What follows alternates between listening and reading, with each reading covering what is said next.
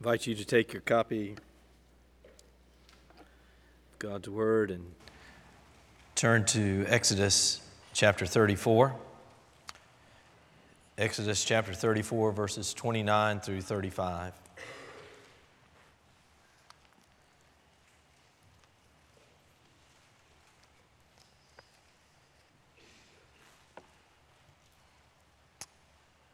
Exodus 34, 29 through 35. The scripture says, When Moses came down from Mount Sinai with the two tablets of the covenant law in his hands, he was not aware that his face was radiant because he had spoken with the Lord. When Aaron and all the Israelites saw Moses, his face was radiant, and they were afraid to come near him. But Moses called to them, so Aaron and all the leaders of the community came back to him, and he spoke to them. Afterward, all the Israelites came near him, and he gave them all the commands the Lord had given him on Mount Sinai. When Moses finished speaking to them, he put a veil over his face. But whenever he entered the Lord's presence to speak with him, he removed the veil until he came out. And when he came out and told the Israelites what he had been commanded, they saw that his face was radiant. Then Moses would put the veil back over his face until he went in to speak with the Lord. Let's pray together.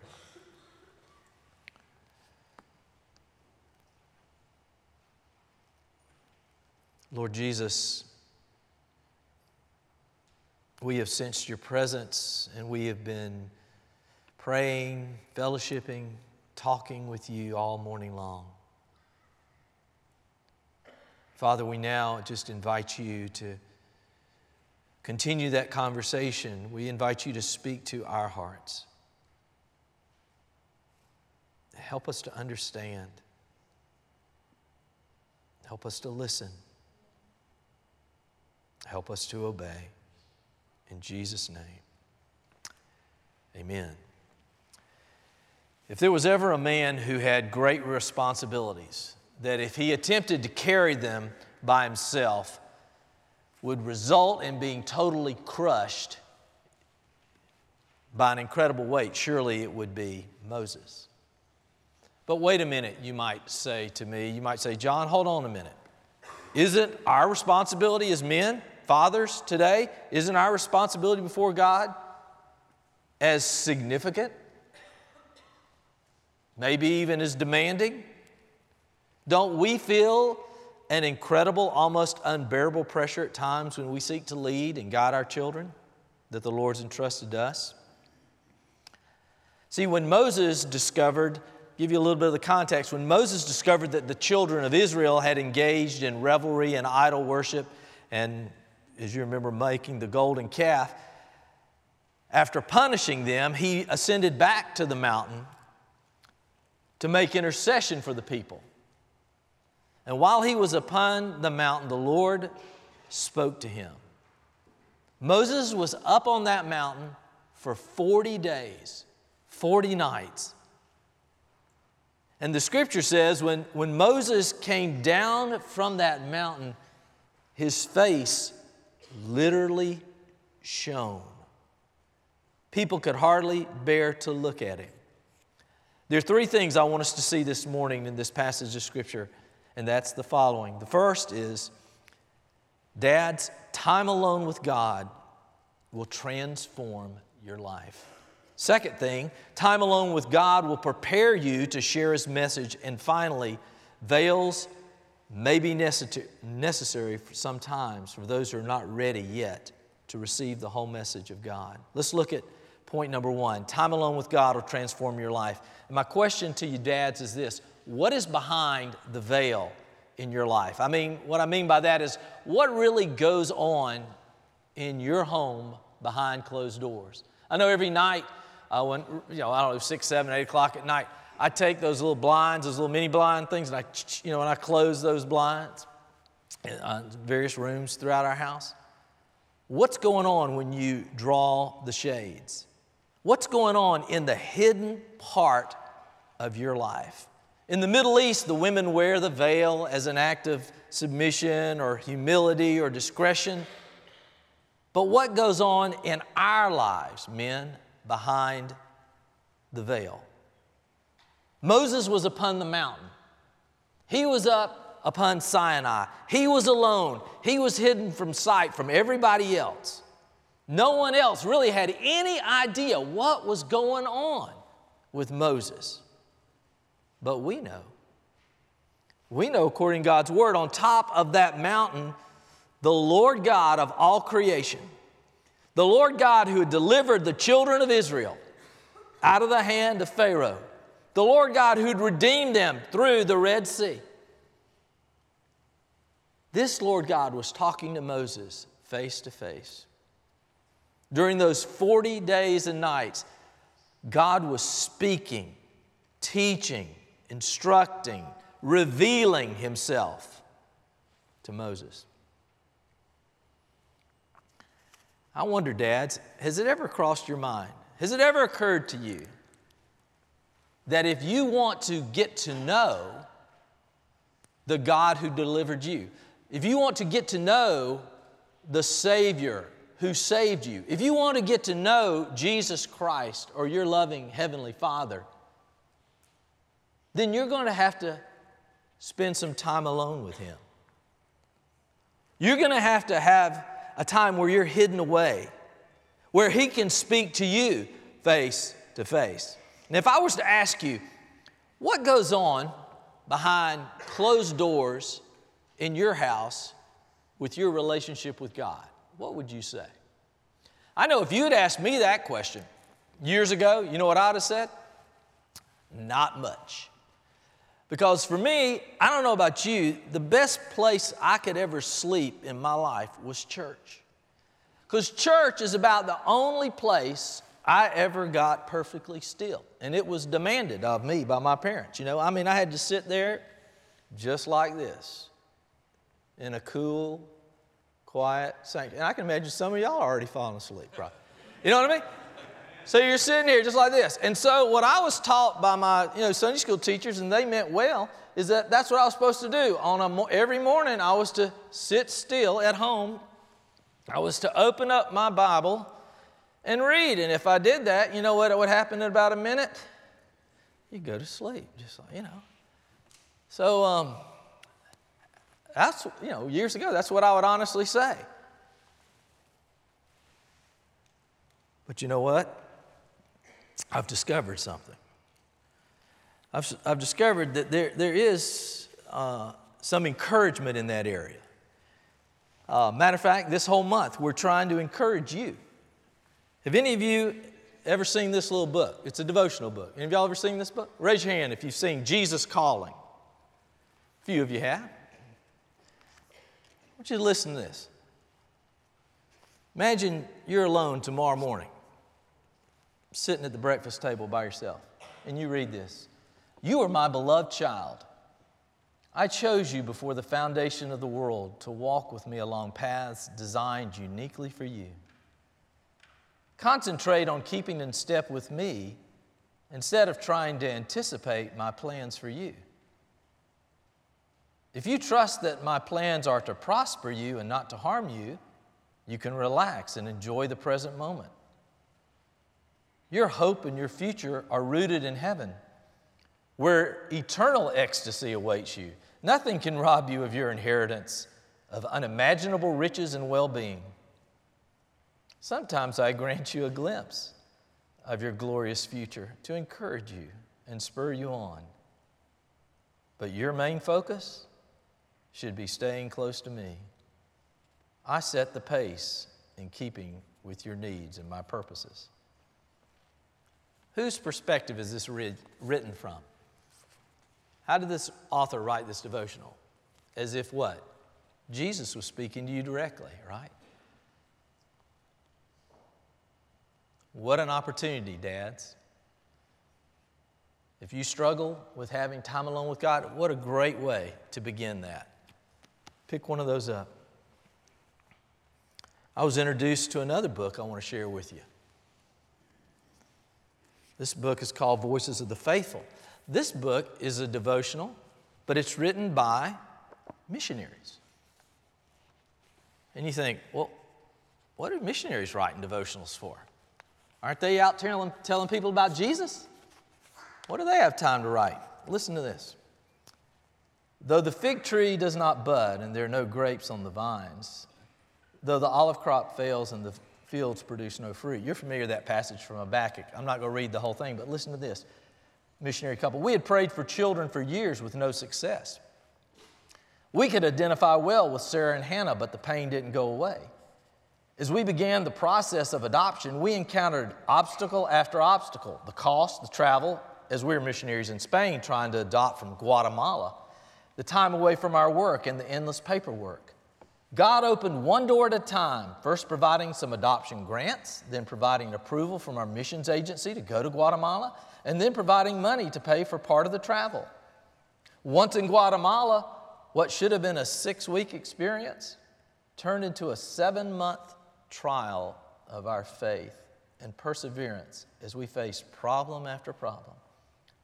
Our paperwork was rejected five or six times for random reasons, and we were about at the end of our rope. Yet, in the midst of it all, God reminded us of His faithfulness. He showed us that we could be thankful even though things did not happen in the timing we had desired. He showed us that even though we did not yet have the final adoption decree, He was worthy to be praised. Our faith had to grow to be able to still believe that God would work out the impossible he did work everything out in His timing. After a year of difficulty, we are back in Spain with our two precious children. If you're trying to start that time alone with the Lord, I would encourage you. These are tools that will help you, dads. You might want to get you even a little notebook. You might, as you read the scripture, jot down notes, your prayer request.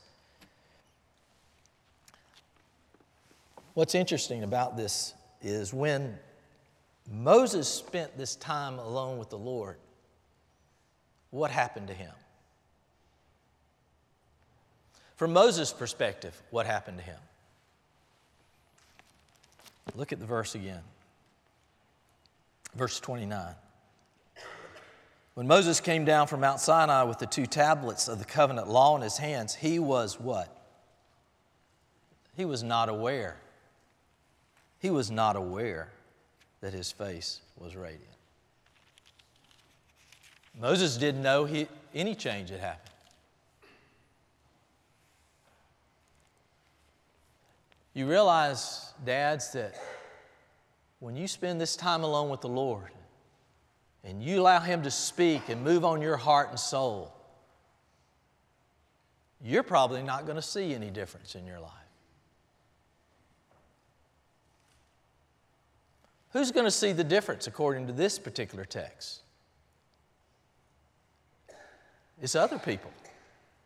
They're going to see how God is changing your life. They're going to see the transformation in your heart and in your life. He couldn't tell his face was beaming, but others saw it. You may not be able to notice the transformation yourself, but others will see what the Lord is doing in your life as you spend time with Him. That's God's desire. He wants to transform our lives. Well, let's hurry on. Let's look at point number two. Point number two says what? That time alone with God prepares us, prepares us to share His message time alone with God. During these days on the mountain, alone with God, was not just an exercise for, for Moses in how to chisel stone. He wasn't just up there pounding away. Nor was it an exercise for him in just learning facts about God. God did not just open up the top of his head and start pouring in all the facts that we find in Genesis, Exodus, Leviticus, Numbers, Deuteronomy. No. That time alone with God resulted in something more than just some emotional experience. That time alone with God resulted in personal convictions. As Moses spent time alone with God and heard the truths of God, the heart of God, the purposes of God. As Moses listened to God, he began to take on the heart and the purposes of God. And when you and I, dads, when we spend time alone with God, our desires, our attitudes, our ways begin to change. We don't just legalistically attempt to, to toe the line better. We don't just say, oh, I'm going to try with all my might to, to, to obey a command of Almighty God. No, what happens is our hearts begin to change. There begins an identification, an affection for God. You know, the Lord had a very special mission for Moses. God called Moses to lead the children of Israel out of Egypt into the promised land. But before God could use Moses to truly accomplish that objective, God had to build convictions, biblical, godly convictions into his heart.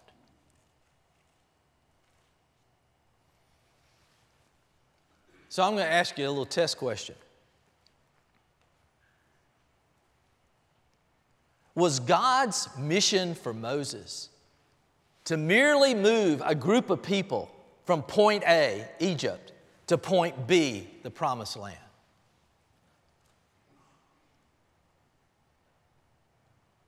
And the answer is no. God's mission was not just to geographically move his people from point A to point B. That's why they that's why Moses went to the mountain. That's why he spent time with God. God was pursuing what? A relationship with these people. That's why they experienced his deliverance and his salvation. God wanted a relationship with them. Now I want to ask you, dads, is God's mission for your life, Dad, to move your pre K student through college? Is that your mission? You say, Of course it is, man. Every, any guy with any decency is going to get his kid through, through college. Yeah, that's my mission. Is that your mission? Get these kids through college? Again, I'll say absolutely not. Our mission is not to just lead our kids from pre K to college. God is calling us. He's calling us as dads to be people with deep personal conviction, a love relationship with Jesus Christ, that we're able to communicate and share with our children so they embrace and know the God that we love. That time alone with God not only develops that deep personal conviction, but it also builds boldness. Notice what, what uh, Moses did. He says he shared and he told all the commands, everything that the Lord had told him. He didn't hold back from them. When all the sons of Israel gathered around Moses, he told them everything. Moses, just as it says here, laid it out there for the people to hear. And fathers, we not only need to be men with deep personal conviction, but also men who have a holy boldness. We're not afraid to share God's word with our families, with our people. But finally, as we look on here, Number three, finally, veils may be necessary for those not ready to receive the whole message. Moses, after he had finished speaking to the people, placed a veil upon his face. I don't know if any of y'all have ever, have any of y'all ever gone fishing where the mosquitoes are so bad you had to wear, you know, the hat with the net over it? Had that experience one time in Minnesota in the boundary waters, the mosquitoes were like unbelievable. And so when we were fishing, we were wearing these hats with the mosquito nets all around us. But Moses, after he finished, he put this veil upon his face. The people would not be constantly confronted with the amazing, the startling glow of his countenance. Moses was willing to accommodate the children of Israel. He didn't insist on constantly bombarding them with the glory of God that was coming from his face. You see, he wasn't concerned that they see the glory of God in its physical manifestation on his face. He wanted them to hear the message of the Lord and heed the message of the Lord. And so he was willing to wear a veil. You know, that's very unfortunate. That there are many people who are not really ready to hear the message of God immediately. You know what would have been beautiful? What would have been beautiful is if the children of Israel had said to Moses, Seeing the presence, seeing the glory of God in your face scares me to death. But I don't care how frightened I am. We want to know the Lord just like you do. Share with us what was it like on that mountain? Share with us what the Lord wants us to do. We don't care if we're scared. Wouldn't that have been wonderful? But that wasn't their attitude. You know, in my experience, the occasions have been very few and far between when a person has spoken these words to me John, please tell me how to be saved. How can I know Jesus in a personal way? I, I can count on my hand in my lifetime how many people have come up and asked me that question. Doesn't generally work like that. I generally discover that I, under the leadership of the Holy Spirit, take the initiative to share either a part of my testimony or a part of the gospel. And as that initial light of the glory of God's grace is, is shared, sometimes they respond, but many times they, they think on this. And so in essence, we kind of wear a veil for those who are not ready yet to receive the whole message. For people who are not ready to receive the whole message, who have not received the way and the truth and the life, the Lord Jesus, sometimes it, it takes time building a relationship.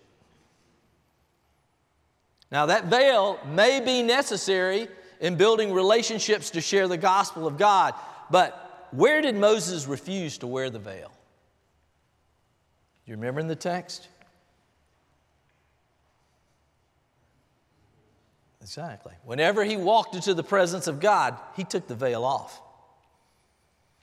He refused to wear the veil in the presence of God. Moses refused to have anything come between him and the Lord. And this morning, men, we've been talking about the hidden life. We've been talking about getting alone with God, getting behind the veil where nobody else is seeing this, nobody's knowing that you're doing this. You're getting alone with God in secret, just the two of you. But you must not allow that veil to be used between you and the Lord. See, Moses wanted to see the Lord in all his glory and wonderful presence, and that demands complete openness, transparency with the Lord. So the Moses removed the veil that he might behold the Lord. Men, tomorrow morning or tonight, whenever you come apart from where you are and, and you get alone with the Lord, we're to come with integrity. We're to come honestly. We're to come not putting on airs, we don't pretend to be more spiritual than we are. We don't pretend to be more holy than we are. We're not playing games. We come before Him just as we are. We come just as we are. Dads, I want to encourage you this morning. I know that you are carrying great responsibilities. Many of us are tempted to think if I just had a little more money, everything's going to be okay. Many of us have developed other ways of coping with stress, and we, we think if I could just do this and this, everything's going to work out okay. God had a plan for Moses to handle the stress that was placed upon him in that responsibility. And God's plan was to get Moses alone with him. And once he was alone with Moses, the transformation of his life would occur. And that transformed life would result in deep heartfelt convictions that would flow out of him. Boldness. I'm convinced the only hope for our families or for dads to get along with God. And I'm even more convinced that the only hope for our nation is for dads to get along with God. Lord Jesus, thank you for your word. Thank you for the opportunities you have given us to hear you speak. Lord, we thank you for worship. We thank you for Sunday school. We thank you for men's groups and ladies' groups. We thank you for all these opportunities.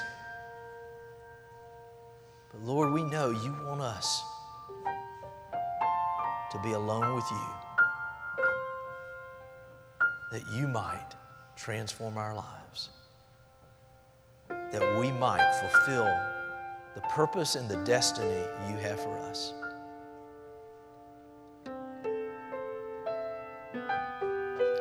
by your power, may we be humbly obedient and see the fruit you produce. In Jesus' name, amen.